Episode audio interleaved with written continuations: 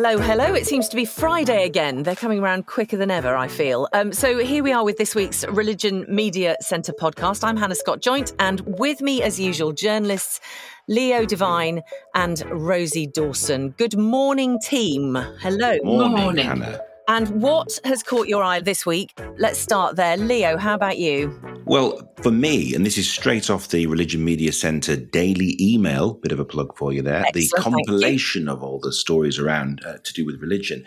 Did you know that uh, the worship of the Roman gods never quite died in Italy? Did you know that? Uh, and only what? last month, a new temple dedicated to the god Apollo was opened in the city of Taranto. Taranto.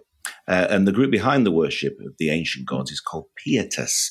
Uh, and they claim a rapidly growing membership right across Italy. And a spokesman said, I love that one, it's a spokesman said, Good. our worship is mainly domestic and we do not proselytize, but we create temples as a reference point for the community. So there you go Apollo, Jupiter, Minerva, Diana, they're all back. Maybe they never went away. Maybe they didn't. Rosie. Well, I went a bit further than the Religion Media Centre bulletin. I went to the Jakarta Post, as you do. And there was a photograph there of hundreds of Hindus at a mass prayer event, at which apparently there were also Buddhists, Christians, Confucians, and Muslims. And they were praying for the success of the G20 summit, which is in mid November. Religious leaders are attending alongside political leaders um, to put pressure on them to make the right decisions for the planet. The government, however, has responded by banning big religious ceremonies at the time of the summit. Can they so, do that? There you go. Yeah. Okay. Oh, right. Well, I mean, that sort of leads in a little bit to, to what we're uh, going to talk about this week. Another week, another prime minister. And of course, Rishi Sunak is the first British Asian and the first Hindu PM. And we just sort of feel, don't we, that his cabinet is looking interestingly religiously diverse, including a range of Christian denominations, um, Rishi Sunak himself, obviously, and it has been reported that Home Secretary uh, Suella Braverman uh, goes to the London Buddhist Centre a couple of times a month. All of which made us want to understand a little bit better some of the sort of basic tenets of uh, Hinduism and Buddhism, and wondering sort of to what extent, when someone's in public life with real influence on policy and on people's lives, how those kind of fundamentals could impact what they do. And so we're going to talk around that a little bit more. And with us is Suryagupta, chair of the London Buddhist Centre and teacher of meditation and Buddhism, and Akhandadhi Das, director of the Science and Philosophy Initiative. We're very glad to have you both with us. Good morning. Good morning. Good morning to you. Uh, a candidate, can I just ask you first about Rishi Sunak as PM? I mean, an incredibly significant week for, for him as a Hindu to start the job with it being the huge festival of Diwali. And he's frequently referenced his values, hasn't he? Talked about going to the temple, lit Diwali lamps on Downing Street doorstep a couple of years ago. Almost feels like the sort of the most open a prime minister has ever been about where they come from faith wise. Yes, it certainly uh, Rishi uh, Sunak doesn't seem to uh, hide the fact of his uh, religious faith, and I'm sure that uh, because with Hinduism, faith is much more a way of life. It's something that we are, is meant to we're meant to embody, you know, 24 hours a day if possible. It isn't just uh, one little compartment of our life. So I think that may be because it's part of his upbringing, because it's the way his parents behave, they run um, community activities even from their home. It's faith and life is just so interwoven. And a big part of um, the teachings in Hinduism are the responsibilities that we each have depending on the roles we take within society. Oh, okay. Explain that a little bit more. Well, the idea is that, you know, we all have responsibilities to others. That's in our family as a parent, even as a child towards our parents, um, and in society, in professions, teacher, doctor, lawyer, whatever. And of course, governance is a big one for yeah. the society. Yes. And there is so much in the Hindu scriptures talking about the qualities, the responsibilities of those who have power and who are in the position of care for others.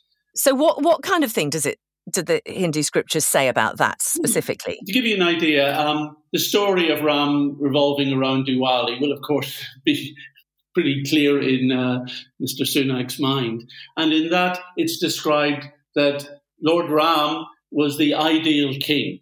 And in fact, his um, uh, rule is um, regarded as Ram Rajya, which Mahatma Gandhi tried to reinstate in India, the idea of Ram Rajya, which is a kind of beneficial governance where the ruler sees their um, relationship with the people as a parent for their family and to be equal to all, to be fair, to be kind, to ensure that they have no anxiety. It isn't just a question of kind of um, protecting them, providing a few services. It's actually to free them from all anxiety. Wouldn't that be nice? Wow. Yeah. And so relevant now with the cost of living crisis, with the, the, the massive anxiety that is out there in the country. That's really interesting. Rosie, you want to say something? One of the things that we all know about Rishi Sunak, of course, is that he's phenomenally wealthy. And you have this uh, concept of artha in, in Hinduism of wealth alongside dharma, karma, moksha. So what are some of the attitudes within Hinduism towards creating and amassing wealth? There's nothing wrong with someone through the hard work becoming wealthy, but it shouldn't be at the expense of others. And that's a very clear stricture. The Yoga Sutras tell us not to be over acquisitionally minded. We take what can come easily through our, our efforts as long as it doesn't impinge on others. Now, it's hard to say that the amount of wealth in the hands of the Sunak family and particularly his uh, parents in law doesn't uh, impact others. But even when it is received, it's a huge responsibility because it needs to be engaged then in the welfare and service of others. Thank you. Um, we've got Suryagupta with us from the, the London Buddhist Centre. We'll talk a little bit more about Hinduism, I'm sure. But but Suryagupta, what's interesting about, or what interests me about the London Buddhist Centre, is that it's it is part of the Triratna order, which used to be called the, the, the Friends of the Western Buddhist Order, I think. Yeah, so it's right. it's Buddhism that was founded in 1967, but was specifically a way a way of introducing Buddhism to Westerners. So rather than it being the religion of maybe your grandparents' country of origin, mm, in the mm-hmm. case of yeah. Rishi Sunak, it's for people who don't start off as Buddhists to sort of Absolutely. engage with. The majority of Buddhists, uh, it's a growing religion, and the majority of them are converted Buddhism. I am, for example, I grew up Christian and became a Buddhist consciously. And what that really means is that we're very much learning about what it means to be a Buddhist in, you know, for our own personal lives, but also for society you know, the Buddha, the historical Buddha, very much spoke about the fact that you know Buddhism should impact all areas of your life. Um, you know, and he sort of delineated even those areas that the kind of teaching should impact um, if you are practicing effectively.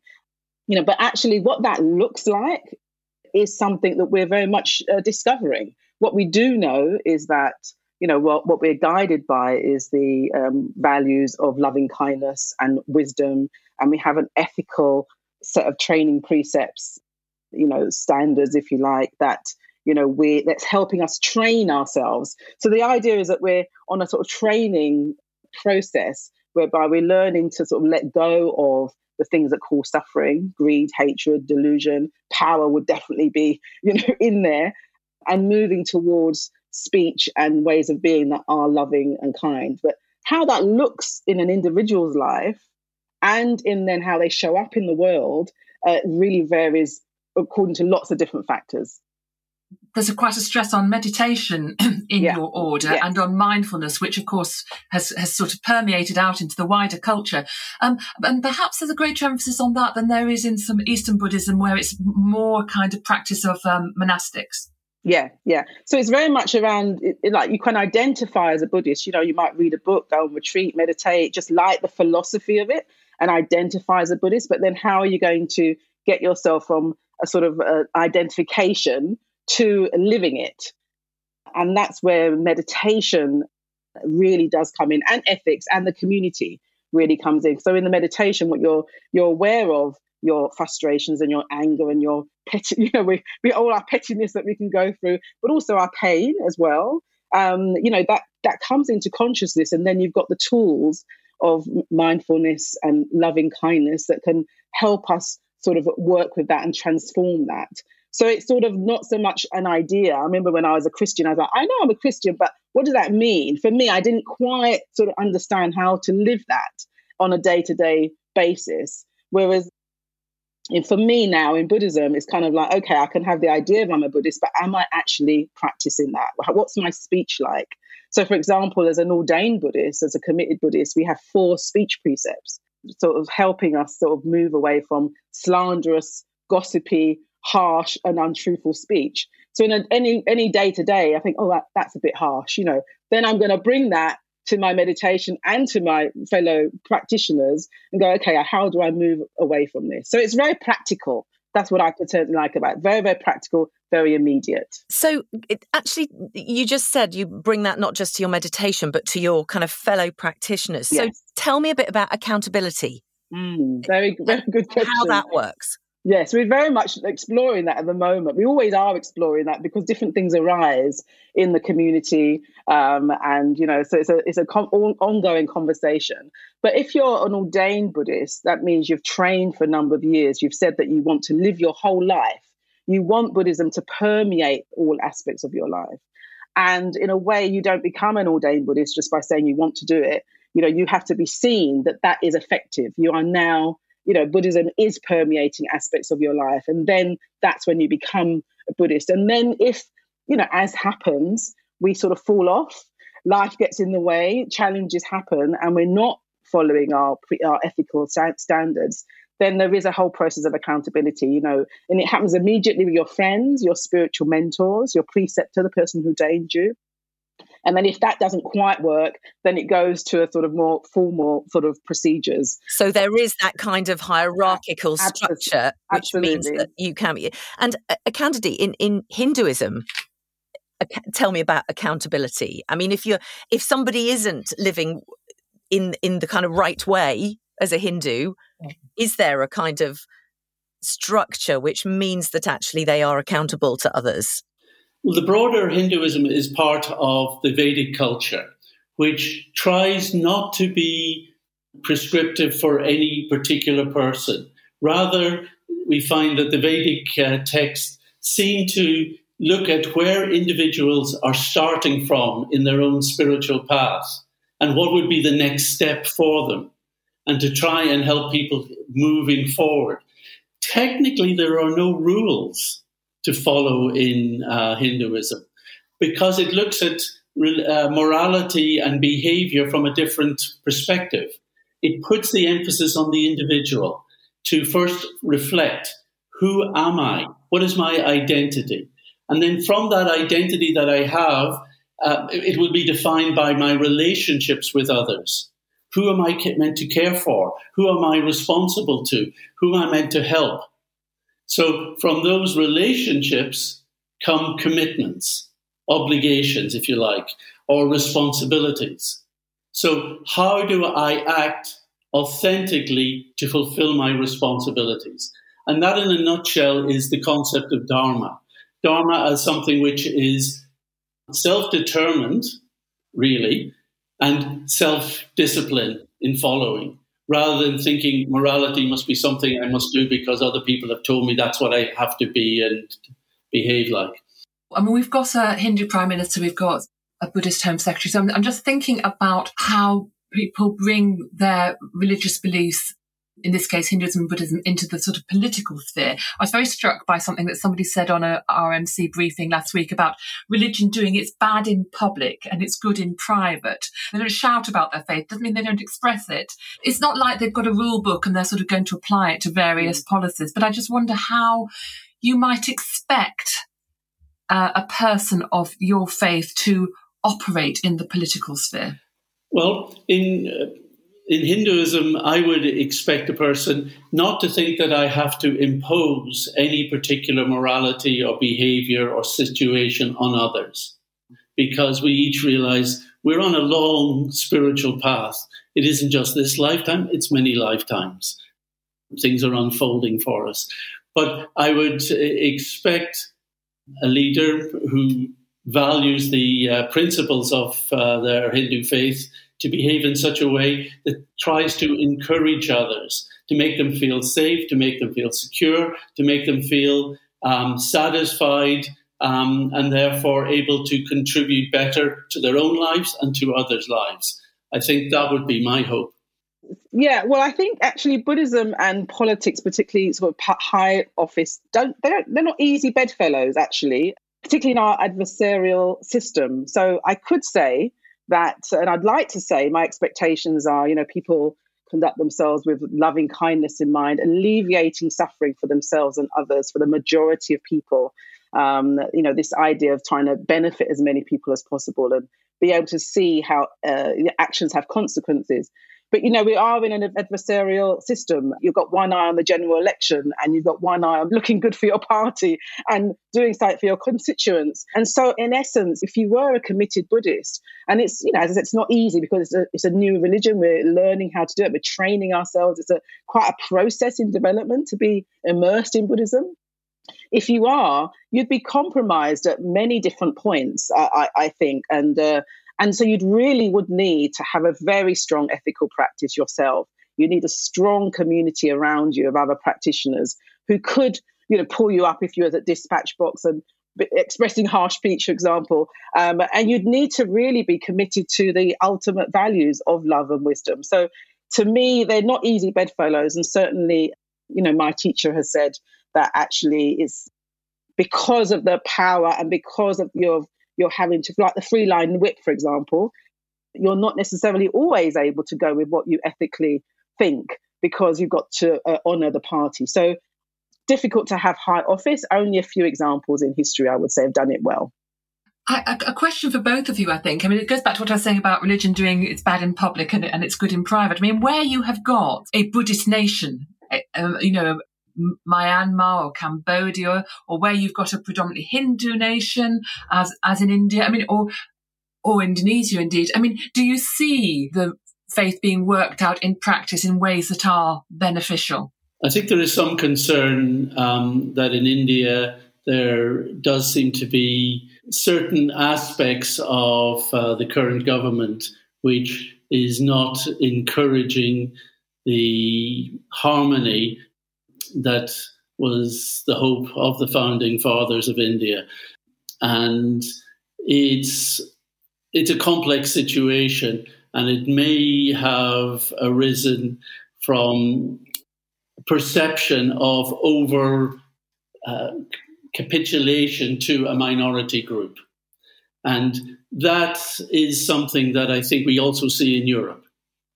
A lot of the populism, and in America, and it happened in my home town of Belfast, uh, you know, during the Troubles, where there is an imbalance, and those who uh, are in the majority feel that maybe too much has been given to others and feel that somehow or other the balance of the communities is not right. It's actually nothing to do with religion.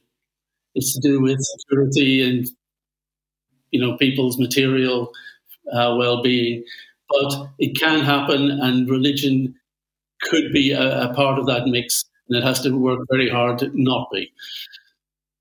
Yeah, I mean, uh, just as a short answer. You know, we always got this gravitational pull of doing the convenient, doing the easy. You know, our biases and prejudices, and unless there is a deep inspirational figure that can actually point the way that transcends our self-interest, I think you can. There's always the, the effect, the effect of fall into what's what's going to keep us in power.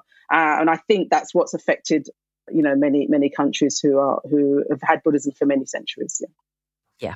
Thank you. Akhandadhi and Suryagupta, do stay with us, but but thank you so much for that. Halloween is, of course, on Monday. So much tat available in the shops, and I've got a neighbour across the road whose house is festooned. She absolutely loves it. Webs, skeletons, uh, pumpkins, I mean, gravestones, you name it, it's there. Uh, went up about a week ago. But as well as what we might think of as Halloween, there are other festivals going on uh, about the same time with similar themes. and I'm so glad that uh, Jenny Uzzell is with us, a druid who runs a progressive funeral home in Darlington, and she's doing a PhD in Durham, at Durham, researching modern British druidry. That's a difficult word to say. And death rituals. yes, it is. Now, Jenny, um, I mean, all many people know about Halloween and festivals at this turning point in the year is exactly what my neighbour does isn't it? And the trick or treating, but it, it, sort of feels like we're missing something by by stopping there. I mean, it's there's so much more, isn't there, uh, focused on this point in the year. Yeah, I think actually it's a huge missed opportunity because most cultures around the world have a mechanism for remembering, honouring the dead, the ancestors, for continuing those relationships with the dead, and obviously in a different context. When I was visiting uh, a friend in Sicily at this time of year a few years ago, the graveyards are just blazes of light because everybody goes, cleans the grave, puts candles on the graves, eats there. So you have sort of symbolically sharing a meal with the dead. And we've just lost that. I mean, Halloween started as a religious celebration. And by and large, we've just lost that. And it's just turned, as you say, nothing wrong with skeletons and pumpkins. My house is quite well decorated, but nothing beyond that. We've lost it as an opportunity to stop and to remember what we owe to the people that came before us as much as anything else. And actually, there is a sense, isn't there, in, in it, it, it the potential for it to be a way of processing grief. Yes. It's huge, isn't it? I mean, in yes. all sorts of different religious contexts. Yes. And this is something that in, so I'm not going to say in the West because it isn't universally true in the West, I don't think, but certainly in Britain, that is something that we're not good at. And we have a habit of anything that frightens us, we trivialize. And actually, what we've had in this country over the last few years is a huge Americanization of Halloween. Yes, I was thinking about where that came from. And actually, the first thing I remember was watching E.T. as a yeah. child and, and them all out trick or treating and E.T. on the front of the bike. In a, you know, that that's the kind of first thing I remember about trick or treating. Yeah. And that's pretty much has been for my whole life what, what happens at Halloween. But I remember my, my mum in particular was really good at finding old traditions. I think this has been largely responsible for my development. She's not a pagan, but I think she, she has to take some responsibility for the fact that I am. And I can remember at Halloween carving an apple into the shape of an old woman and then leaving it to sort of shrink and decay. And you got these sort of heads and faces. And we, we did that sort of thing. And of course, a lot of the, the sort of pre American traditions have have sort of gone to a large extent. I mean, for me, it was always pumpkins, although pumpkins were a lot harder to get hold of, I think, when I was little than they are now. My partner, for example, can remember trying to carve a, a turnip into a into a lantern, which is a lot harder. Hard work. Yeah. hard work. Yeah. Jenny, I um I'd forgotten about apple bobbing. Um, yeah. We used to, I mean, I came from a very sort of working class Catholic background, but we always did apple bobbing. Yeah. I, I, agree with you. I don't remember any of these Americanization or this American culture that seems to have affected Halloween in recent times. But yeah. also in Christian traditions, we had All Souls. And that yes. very much dovetailed, I think, with what you're talking about. Yes, absolutely it did. And as I said, this is really is the, the origin of, of Halloween. In the 900s, I believe, all Souls, All Saints, Hallowtide in, in the Catholic Church came in, which is this sort of three day remembrance of the martyrs as well as the saints. And again, it was a time to pause and reflect. And it was a time for making connections.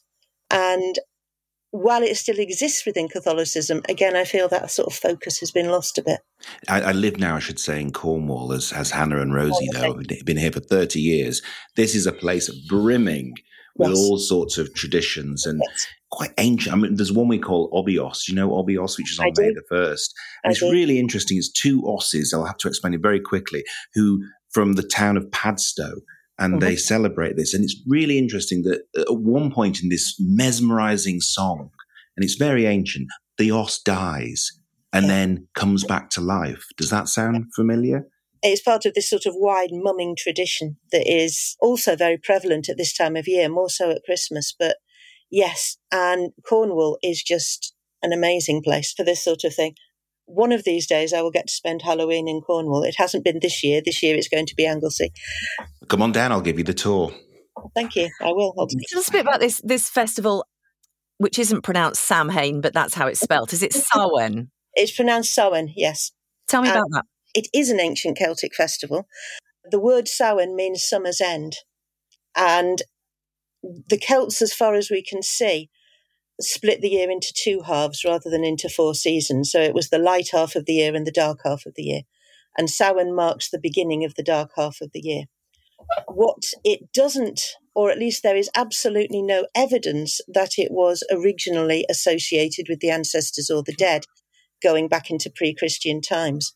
The association of this time of the year with the dead does seem to come very firmly from the church. So it's that way round because people tend round. to assume, don't they, that the Christians have just, you know, grabbed hold of a pagan ceremony, everything, and gone with it. And this this is one of my uh, my things actually. The the relationship between Christianity and paganism, both now and in the past, is very very much more complex, and it goes both ways, and it's actually much more interesting than just to say that one one group has stolen things from the other. In this case, paganism has come to appropriate the association with the dead that is associated with the Christian Halloween. But it has made it into something so powerful and so important. And for a, a lot of pagan traditions, and paganism isn't a religion, it's an umbrella term. There are a lot of different religious traditions that are absorbed within that. And for most of those, Samhain is one of the most important, if not the most important festivals in the year. And can I just ask what it is with apples? Because I was reading somewhere that heaven is meant to be full of apples, the afterlife is meant to be full of apples. I don't know if, if that's a sort of any sort of pagan pagan belief, but we did apple ducking as kids. It was yeah. the only it's the only thing about Halloween that we did um, and you got water up your nose, and it was it was all it was all great fun. Um, but I remember, uh, yeah, I, I, just remember doing that. So I just wonder if there's anything particularly significant about apples. Just that it's it's autumn. Autumn, yeah, maybe. Well, this is it. And in, in Britain in particular, we don't have very many indigenous things that are sweet. If you think about it, honey and mead is also deeply significant in, in pagan thinking.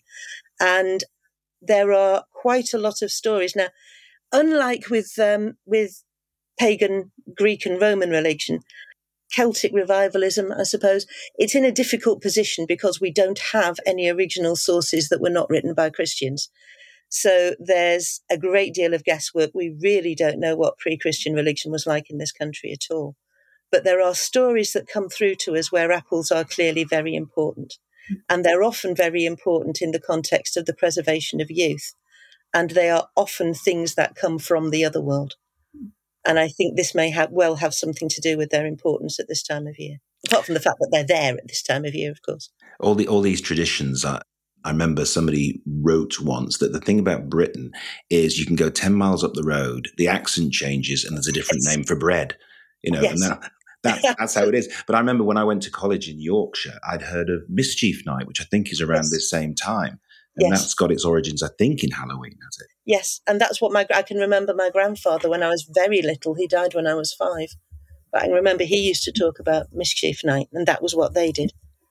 And it was it was a similar sort of thing, you know. If they um, because he said he once went to a, a, house and it was it was a sort of trick or treating type thing. Yeah. And um, somebody gave him a coin, but they'd put it on the fire so it was hot sort of burnt his hand when they gave it to him because people did things like that to children in those days. And, uh, and he took their gate off the hinges on his way out. You know, it's, it's this sort of thing. Oh, we'll be doing a bit of that then tonight on the just just before we close, I mean, it is interesting. We were talking earlier about about sort of processing grief and actually that being you know to to kind you sort of get the feeling with halloween or it's become i think for a lot of us a feeling that things are about it's about being sinister and being scary yeah but actually it's the kind of um, fairy tale tradition isn't it? That in kind of facing up to the darkness you somehow kind of manage to to to to sort of deal with it better because there is darkness in life and I, I think this is one of the big things about paganism, actually, is that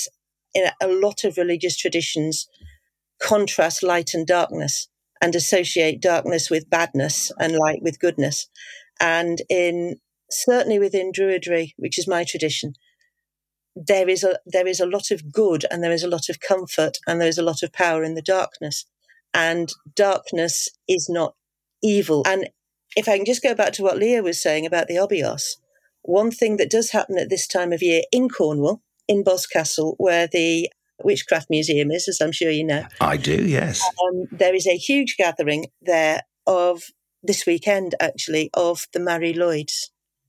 And the Mari Lwyd is a, again, it's originally a, a Christian tradition or it's a cultural Welsh tradition based in the south of Wales, where people would go from house to house with a horse's skull on a stick with a white cloth over it, and there's somebody underneath sort of operating the jaws because the jaws clack.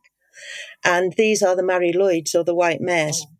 And this has become, I would say in the last 10 years or so, a really big thing within paganism. And they represent, again, the dark half of the year. And they have, they're regarded to some extent as psychopomps that conduct the souls of the dead to the other world. And there is a huge gathering of them in Boscastle this weekend from all over the country. And all the Mons and a lot of uh, Border Morris sides there as well. And it's a celebration, it's a huge celebration of the beginning of the dark half of the year and also of the ancestors of honouring and acknowledging that they are still very much part, a part of our lives. And this is the thing. One of these years I will get to it. I've never got there because it's a ridiculously long way away for me. But tell um, me about it. also, there's this one time of year, and you want to be in all those different places. So it, it is it's very difficult, actually. As I was saying to my partner the other day, there's at least eight different places I want to be tomorrow, and it's very it's a lifetime's work by the sound of things. Jenny, that's so fascinating. Thank you so much for being with us. I don't think we've got time for any quirks this week, Leo, or have you got something you can throw at us? Oh, a little one. Because I, I, know I know you think I'm obsessed with stories about Christian communion um, practices. No, uh, no, no, Leo, not So we had drinking from the one cup last week in a COVID era. This is a very quick one. I got this from CNN. Uh, it's entitled Italy's Pious Village with a Profane Secret. Crunchy yet tender, sweet and high in calories. There's a peculiar Italian snack which is actually sandwiched between two communion wafers. Believe it or not, this is an absolute true story. It's called the Osti Pieni, and it's a mouth-watering mix of almonds and honey stuffed between two communion wafers. Obviously not consecrated, but um, it's it's a big tradition apparently in Italy. And the, the story of that, and there's always an interesting story, is that a nun was making a nutty cake. She drops them on the floor. And 10 second rule, obviously. She scooped it up with a communion wafer and invented this treat.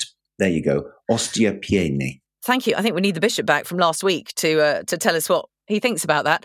But thank you so much to everyone who's joined us today, Suryagupta, Ak Daddy, and Jenny. It's been fascinating.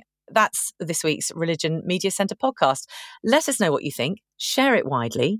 But for now, from Leo, Rosie, and myself, thanks so much for spending some time with us. We'll be back next Friday. Bye for now.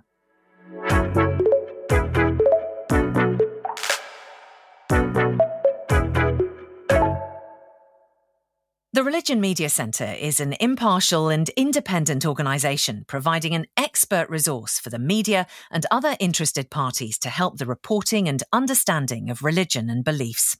You can find news, fact sheets, briefings, and lots more on the website at religionmediacentre.org.uk, where you can also sign up for a daily roundup of stories about religion and belief from the UK and around the world straight to your inbox. If you'd like to support the podcast and the work we do, contributions are very welcome. Thank you if you do, have, or will. It all helps us continue to tell the stories that matter, and it's hugely appreciated.